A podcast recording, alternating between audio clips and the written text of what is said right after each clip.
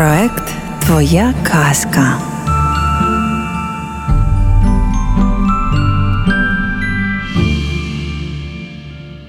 Ростислав Попський Куди відлітають риби.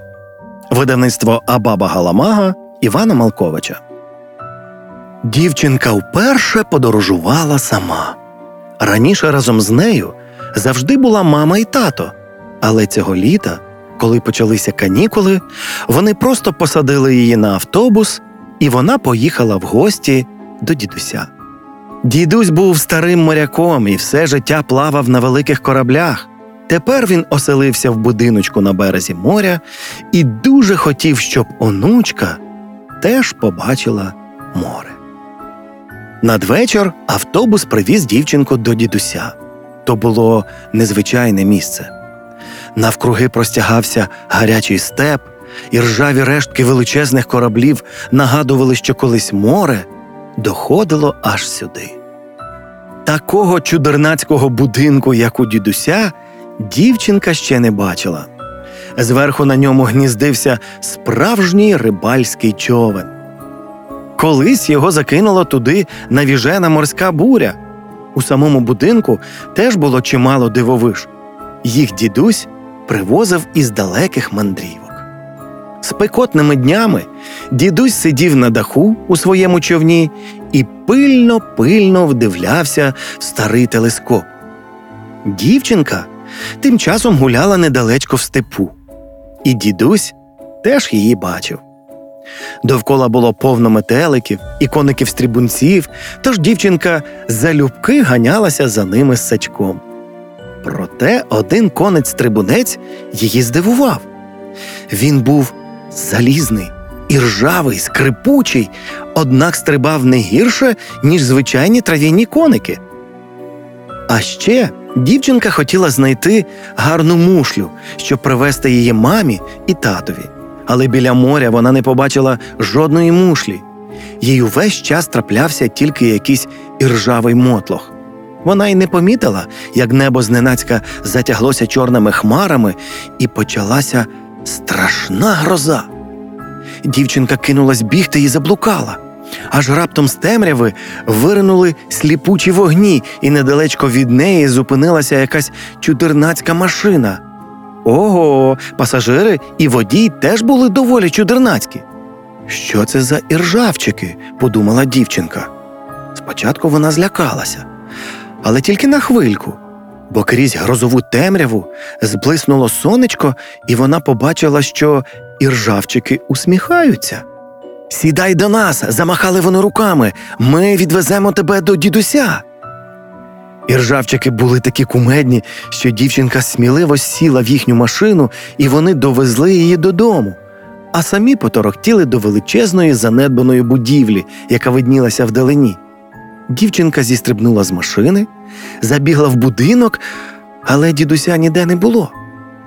Незабаром він прибіг, захеканий і схвильований, адже увесь цей час, не шкодуючи ніг, гасав степом, марно шукаючи і гукаючи онучку. Перед сном дівчинка згадала, що не подякувала іржавчикам, тож зранку, поснідавши, вона обережно подалася до старої будівлі. Іржавчики дуже втішились такій чудовій гості. Вони виявилися справжніми веселунами і так гарно гралися в хованки і в класики, що дівчинка тепер щодня прибігала до них, і їм усім ніколи не було сумно. А ввечері дідусь оповідав їй про свої морські пригоди. Кращих літніх канікул годі було й придумати. Якось дівчинка розповіла іржавчикам, як запускати повітряного змія. Цього її колись навчив тато. За кілька днів іржавчики змайстрували із залізних уламків щось дуже дуже дивне, бо робити не дивне вони просто не вміли.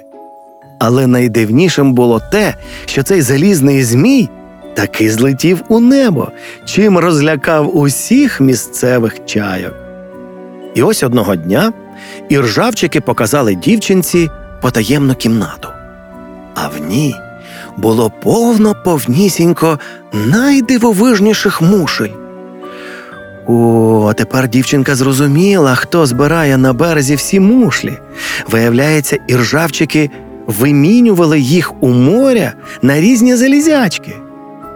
Але одна мушля вирізнялася серед усіх. Вона була завбільшки з будинок і вся аж світилася зсередини.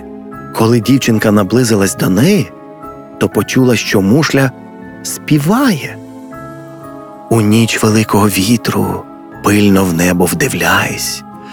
З усього, що там побачиш, дивуйся, але не лякайсь. Ця ніч настає сьогодні. Тут буде шалена краса. Великий підводний вітер всю рибу стійме в небеса. Чекай на це диво, дівчатко, разом з дідусем уночі. Ті риби чарівні назавше залишаться в вашій душі. Так співала велика мушля. І тут дівчинка зрозуміла, чому дідусь усі ці дні так уперто вдивлявся в свій телескоп. Не гаючи й хвилини, вона прибігла додому і розповіла йому про ніч великого вітру. Дідусь страшенно розхвилювався. Нарешті він бачив, що море в ці дні дихало не так, як завжди. Невже він і справді це побачить?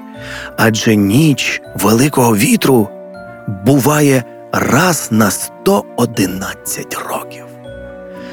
До самого вечора вони обвішували човен рибальськими сітями, вітроловами і повітряними кулями. Дідусь дуже хотів упіймати хоча б кілька летючих рибин. Дівчинка з дідусем чекали ночі. Зійшов місяць, легенький вітерець куйовдив дівчинці волосся, і одразу несамовито задуло повітря. Великий підводний вітер здійняв велетенські хвилі. Він одразу ж порвав усі сітки і розламав вітровкази. І раптом дівчинка побачила в небі рибу. І ще одну, і ще їх ставало дедалі більше і більше. Над будинком пропливали морські гіганти. Дівчинці здавалося, що вони танцюють у зоряному сяйві.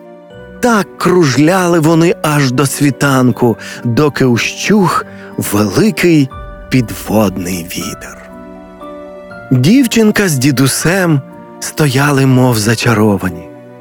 Їм здавалося, ніби вони побували у казковому сні.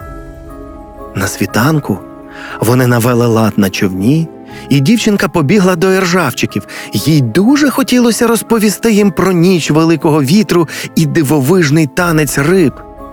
Тільки про одне вона жалкувала дідусь так і не впіймав жодної рибини.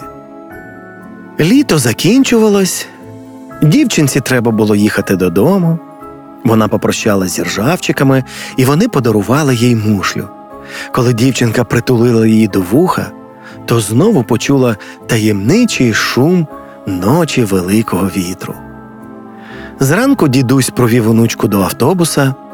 Дівчинці було трохи сумно залишати дідуся самого, але коли вона визирнула в заднє вікно, то побачила, що біля дідуся стоять іржавчики, і разом з ним махають їй руками. Дівчинка втішилась, адже тепер дідусь не буде самотній.